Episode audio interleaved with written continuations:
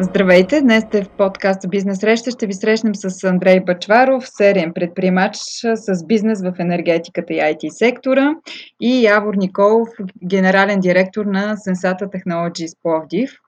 Радвам се, че сте наши гости. Днес ще си говорим за това как да извлечем полза от кризисна ситуация за бизнеса си, как вместо да се парализираме, да действаме. А, ако искате да кажете малко повече за себе си преди да започнем, Андрей? А, Таня, благодаря ти за представенето. А, това, което при мен се случва е наистина развитие в двете индустрии. Звената си говорихме с теб преди време в а, твоето студио. А, енергетика и, а, и IT. А, в IT ние създаваме продуктови екипи. Така, темата COVID та, доста повлия нашия бизнес. Странно както за добро, така и за лошо. В енергетиката аз съм основател на стартъпа PowerDrone. Това е аналитична компания, която използва дрони за анализ на критична инфраструктура, което също доста се повлияе от COVID а, а, бизнеса. Споменавам го, защото PowerDrone миналата година стана така най-инновативно предприятие за 2019 с награда от президента на България. И основният ни бизнес в момента е свързан така или иначе с IT. Както и аз съм а, така горд инвеститори в други теми, свързани около IT. Явор, ти да кажеш малко повече за себе си. Благодаря, Таня, за поканата. А, да, аз съм Явор Николов и съм от около година и половина а, директор на завода на Sensata Technologies Пловдив. А, тук произвеждаме сензори и контролери за най-различни индустрии, основно автомобилната, но също така и земеделската, строителната, медицинската техника. И да, имаме сравнително нов завод, около 5 годишен в Пловдив, с много потенциал за развитие. преди това бях 15 години в чужбина, на различни места в Германия, Мексико, Китай, като работех за Siemens 9 години, преди да взема стъпката да се върна в България. И сега определено последните месеци ми предоставиха достатъчно предизвикателства, за да, за да е динамично, интересно и, и по нашите географски ширини. Изключително интересно бих казала. Каква беше вашата първа реакция, когато беше обявено измареното положение в България заради пандемията?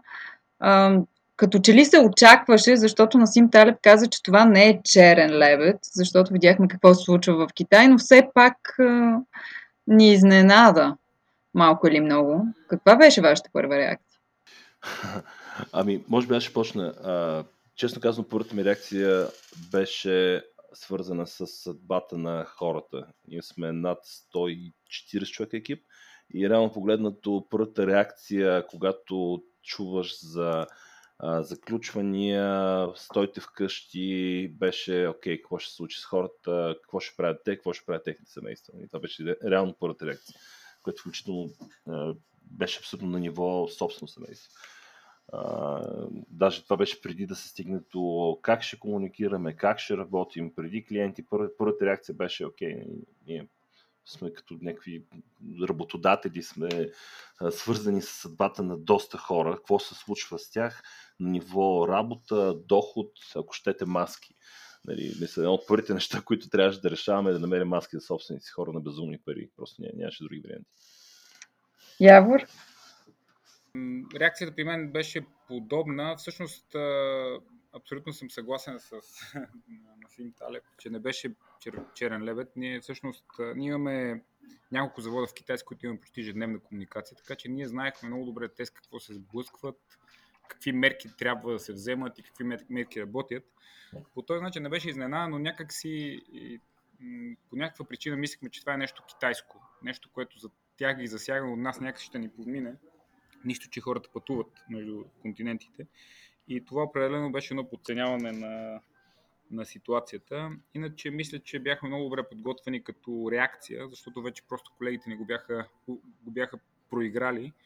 И ако мога така да гледайки обратно към кризата, като цяло предизвикателството за нас, нас като лидери беше да намерим един баланс между физическото, психическото и економическото здраве на хората, без залитане в нито една посока. И в началото определено определено физическото здраве беше първия ни, пър, първа, първото нещо, в което се фокусирахме, как, особено в завод с много хора, ние сме от най-големите работодатели в индустрията в България, в заводи с много хора, как да се подсигури здравето на хората по възможно най-добър начин. Но след това бързо почнахме да осъзнаваме и другите ефекти, психическите, където влизат и комуникация, и успокояване на, на хората, и показване, че се взимат всички мерки, а разбира се и економическата ситуация. Това някакси дойде на талази, както се развиваше кризата. Успяхте ли да намерите този баланс? Защото кризата продължава. А, това е, аз честно казано, ще дигна паметник на човек, който твърди, че намерил баланс или ще се запише при него като гуру, не знам, на курсове по йога. Аз не знам. А, при, при Явор, между другото, е доста по-сложно, защото при него няма как хората да работят ремонт. Това е свързано с много неща. А, при нас а, този баланс а, всъщност се намери само себе си. Тоест ти, колкото и да се притесняваш за нещо, ти не можеш да го планираш. А, осъзнахме, че това е много циклично. В някакъв момент осъзнахме, че това не е толкова страшно, колкото изглежда. Защото в, а, примерно като се, темата стана популярна и четейки за испанския грип, 1918 година, това, което хората са изпитали и са минали, тези милиони, буквално десетки милиони жертви, това не беше толкова сложно. По-скоро това, което и Явро каза, аз ще подкрепя, въпрос на подкрепа на хора, включително има хора, примерно ето, офис менеджери, които изнъж останаха без абсолютно никаква задача. Тоест, доколко ресурсите на предприятието бяха в състояние да подсигурят психически комфортно и финансов на хора, които сте се доверили и ти не можеш просто така да ги оставиш на улицата. Да, точно така и а, аз мисля, че ние намерихме един разумен баланс, но този баланс е с валидност няколко седмици в най-добрия случай, защото ситуацията се променя много бързо. Но като цяло мерките, които в момента прилагаме и бяха много подобни на мерките, които въведохме през април, още и даже през март, точно поради причината, че имахме доста опит от други места в, на света. Така че намерихме един, един, един набор от мерки, които са ефективни а, и могат да се прилагат а, естествено с някакъв дискомфорт, с някакъв разумен дискомфорт а, а, много месеци наред. А, и съответно, стъпка по стъпка ние ги напасвахме а, в много редовна комуникация с служителите.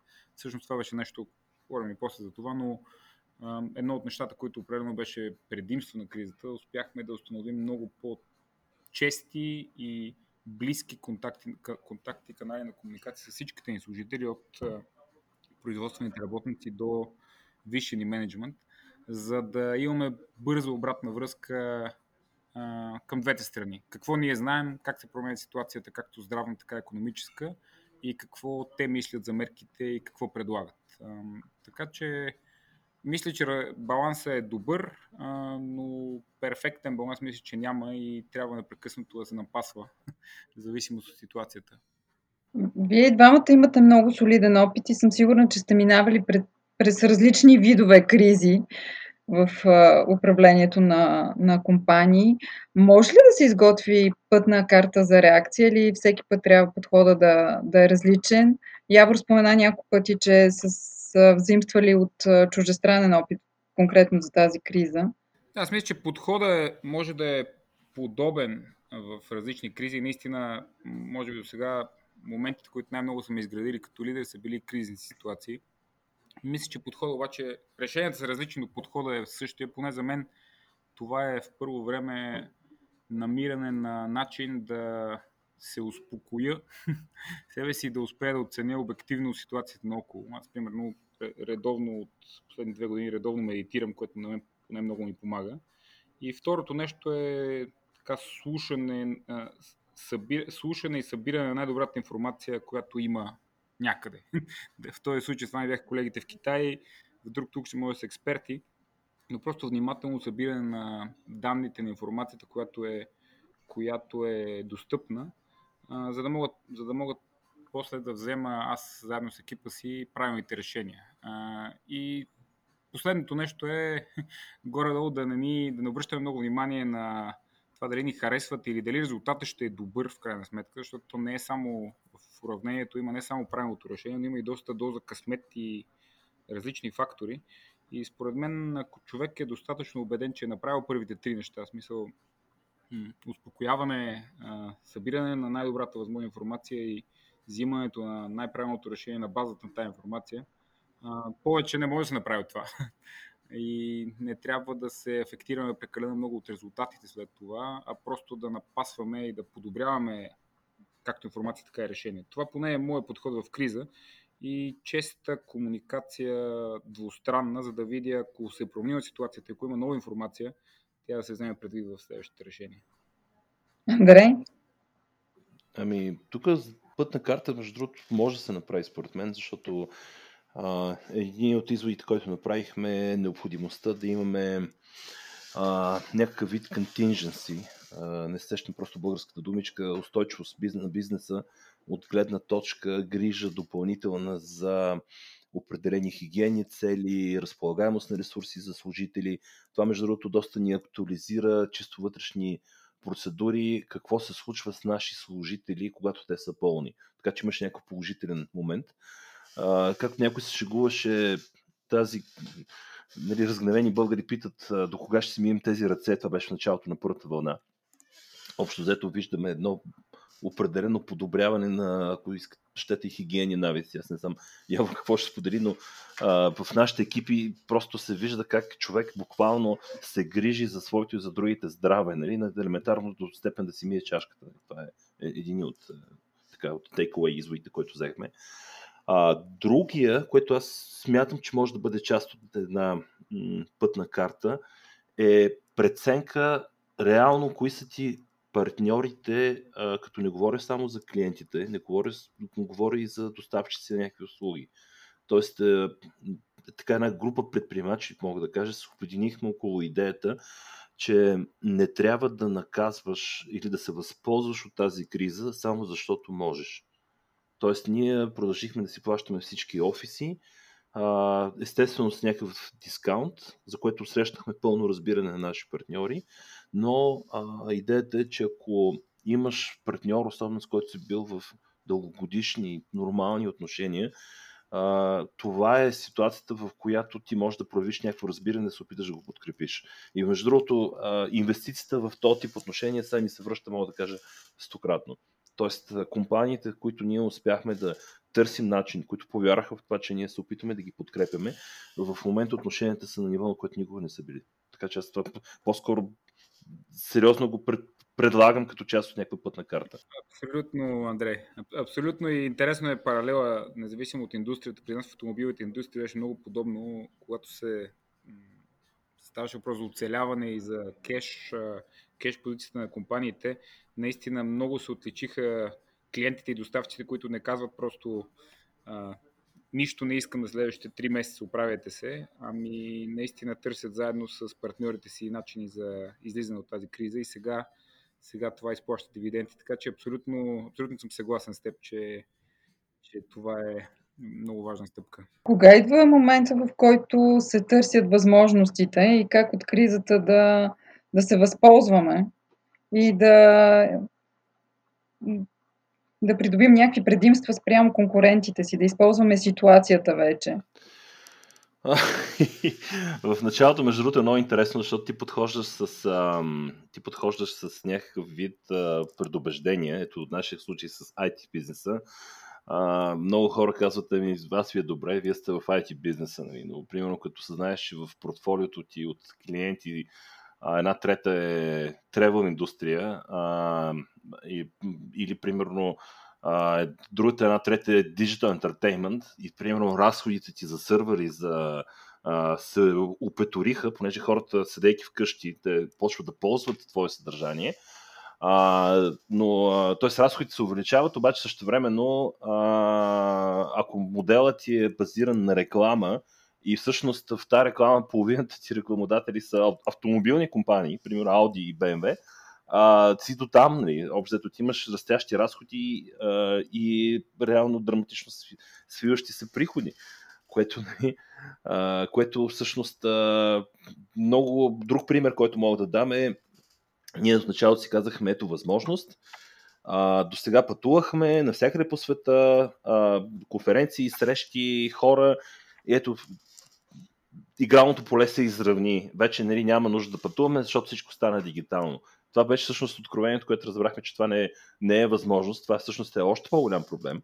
Защото ние се оказва че с лично присъствие, референции, хора, които познаваме, особено когато говориш на конференция в качеството си на а, поканен някакъв спикър, а, ти всъщност балансираш до някъде негативния а, имидж на България. А изведнъж нали, ти започваш да се състезаваш не с хора от а, Мюнхен и Лондон, а с хора от Бангладеш. Нали. Нищо лошо за Бангладеш. А, така че възможностите по-скоро бяха в а, оптимизиране на структурата на разходи в фирмата, това беше добър пример да погледнем много внимателно за какво харчим пари и да ги да отрежем някакви неща. Това не касае е, читавите вендори, но по-скоро касае капризи, които просто си позволявахме. Така че възможностите по-скоро са реорганизация и това, което Явро каза, е супер огромната възможност да си тестваш хората кой е готов на промяна, кой е готов да понесе неудобства. адски много хора се наложи да носят невероятни неудобства, седейки вкъщи. Нали, не всеки има безгранична площ вкъщи, това поне в IT бизнеса. А, много огромна възможност това ни даде да си погледнем в себе си и да открием а, така наречения value proposition, нали, реално това, кое ни движи. Така че това беше уникална възможност така да, да изгорим и да възкръснем като някакъв вид феникс, като по-силни. Абсолютно съм съгласен и аз с това. Значи, интересно, паралелите между производството и IT индустрията все пак са доста, но при нас подобно беше поне в сферата на производството всичко е мултифункционално, обзето няма тема или проблем, който да се решава само от един отдел и трябва да се работи с много различни екипи. И това мисленето в силоси, е, ние срещу вие, срещу вас е доста често, доста разпространено в доста производствени компании и това определено беше катализатор да премахнем много от тези силоси, които сме държали с години. Когато има така общ враг, обща цел, много лесно се забравя дали аз съм в отдел изкупуване, ти си в дизайн. Просто гледаме как да свършим заедно работата. И идентифициране на таланти, както Андрей спомена, кои хора в такава ситуация наистина са готови да дадат повече от себе си, дори, дори да не е ясно как това ще даде един бонус или повишение, ами просто защото така трябва. можаха да се отличат по доста така ясен начин. И доста парадигми също успяхме да премахнем в кратко време. Примерно Home Office. По принцип в производството е доста трудно, но не е невъзможно. И има функции, има задачи, които даже могат да се вършат по-добре от вкъщи. А, когато работим върху примерно, process failure mode, анализис на един процес, в което е документация и анализ, аналитична част, това може да го прави човек и вкъщи, и даже може би по-концентрирано и по- по-ефективно. Това е нещо, което за нас беше така, нещо, което ще запазим и в бъдеще. И гъвкавост. Гъвкавост както на нас, неща, които така, гъвкавост в работните графици, в доставките на материали, в сменянето на модели в машините, неща, които преди сме мислили, че не е възможно. Сега се оказа, че е възможно и със сигурност ще го запазим и бъдеще като конкурентно предимство. Явор, ти спомена, че именно кризисните ситуации са ти помогнали да израснеш като менеджер. Спомена гъвкавост на няколко пъти, преминаването в, на много от процесите в дигитална среда. Това предполагам, че е голямо предизвикателство за менеджерите. Променихте ли си вие подхода, менеджерския подход в тази ситуация? И да, и не. Според мен качествата за добрия менеджер са подобни и в кризисни ситуации, и в нормална ситуация. Просто може в кризисни ситуация по-добре изпъкват добрите и по-добре изпъкват и лошите. Но със сигурност променихме подхода си към много повече комуникация с хората. И това, освен, освен директния, директната полза да хората знаят какво правим, защо го правим и ние да знаем а, те как се чувстват и какво мислят за това, ни даде и мисля, че едно много по-добро разбиране за проблемите, защото производство всъщност, производството производствените работници са тези, които най-добре знаят проблемите. Те се пускат с тях ежедневно и колкото по-голяма е дистанцията между висшия менеджмент, така в кавички, и производствения работник, толкова по-зле се разбират проблемите. И мисля, че ние успяхме в много кратък период да скъсим тази дистанция а, поради кризата. Така че бих казал, че това е една промяна в подхода, която се случи по-бързо, отколкото бихме направили иначе. Андрей?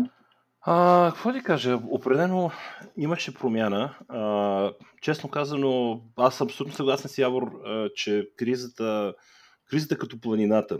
Много хора казват, че планината вади най-лошото и най-хубавото от хората, а, защото е екстремна среда.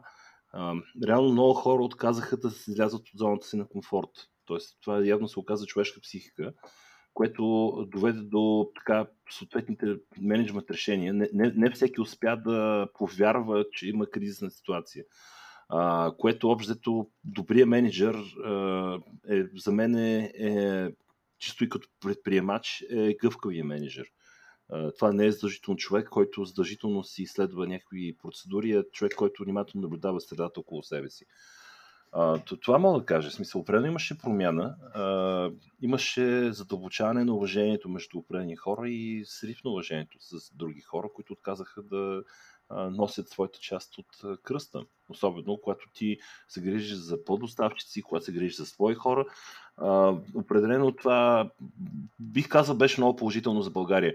А, това, което каза Явор, ми направи много хубаво впечатление. А, определено имаше една много сериозна консолидация на българите, българското, определено имаше някакъв такъв импулс а, а, ние да почнем да си подкрепяме, а, като между другото последните наблюдения, последните това месеца, аз участвам в една инициатива на, на Централна и Източна Европа, свързана с дигитализацията.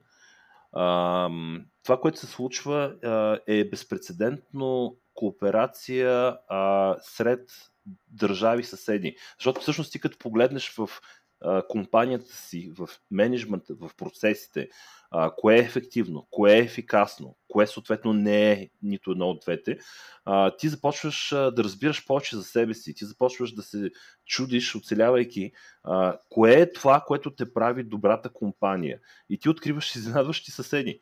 Ние така открихме а, Полша, пример, преди две седмици, аз оттам донесох две неща. Коронавирус за себе си, явно. И, а, и всъщност от, открих, че там има невероятни партньори, за които ние не знаехме нищо. И това нещо е в пряко следствие от предизвикателството на коронавируса. Ти започваш да мислиш, окей, това са моите проблеми, как се справяме, кой прави. А, не знам как е производството. Ме ми е много любопитно това, което Явор казва, но в IT-то ние станахме а, малко повече като силициевата долина. Тоест ние станахме малко повече а, открити, този така наречен open book, а, ти си споделяш някакви неща, какво се случва. А, ние успяхме да запазим, дори да, така, да увеличим екипа си. Имаше фирми, които трябваше да разделят с стотици хора в нашия сектор. А, вече не знам, Явор може би ще каже как, какво се е случвало в производството, но ние имахме ситуации, в които а, реално погледнато трябваше да управляваш риск, който никога не ти се налагал.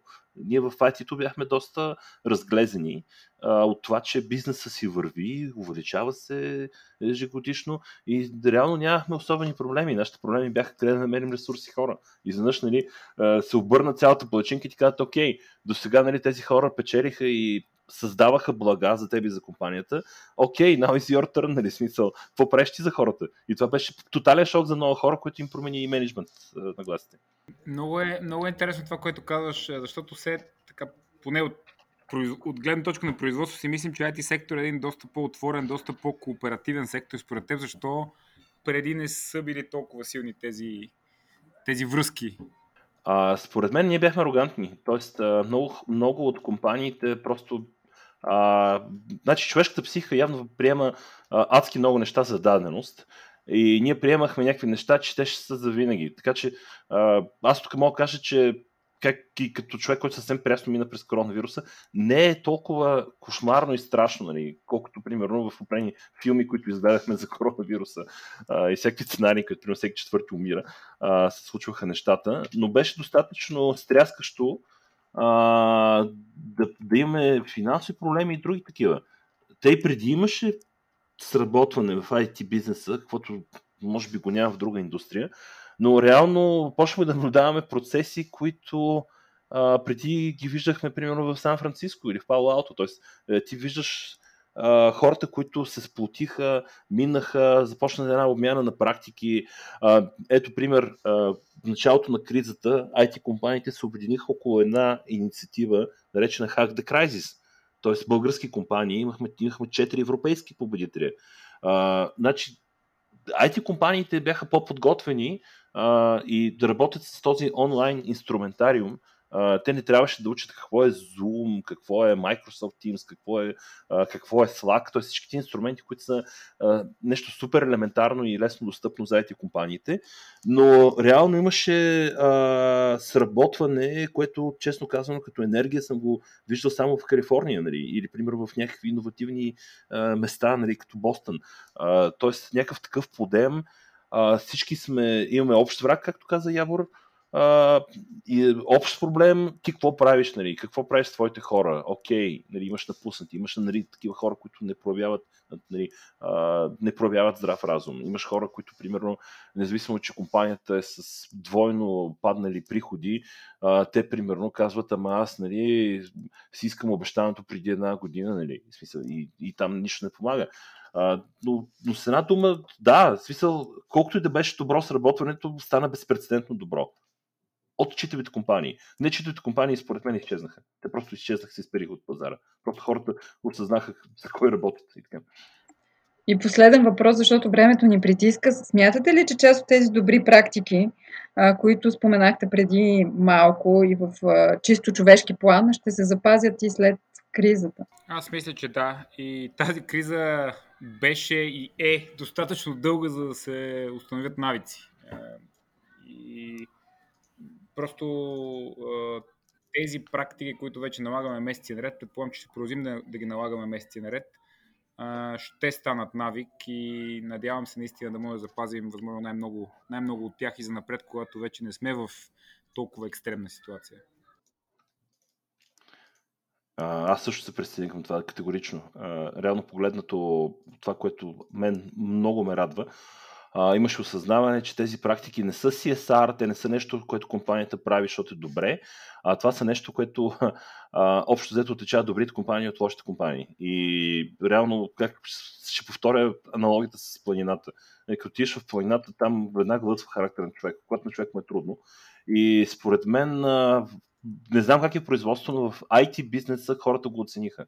Това, че примерно а, имаш ситуации, хората нямат работа, но ти правиш нещо, помагаш, т.е. компанията имаш някакъв ресурс да сподели и, и това хората го оцениха и вече не те гледат като някакъв някакво странно юпи, което нали, а, промотира и постоянно призовава хората към отвореност, към споделяне, а, те видяха, че всъщност ти успяваш с този подход, докато други елементарно фалираха. Много ви благодаря а, за откровение и за много полезен разговор. Много благодаря, че бяхте наши гости. За това как да извлечем полза от кризисна ситуация за бизнеса, разговаряхме с Андрей Бачваров, сериен предприемач с бизнес в енергетиката и IT сектора и Явор Николов, генерален директор на Sensata Technologies Пловдив. Благодаря, Таня. Винаги приятно. Благодаря много, Таня и Андрей.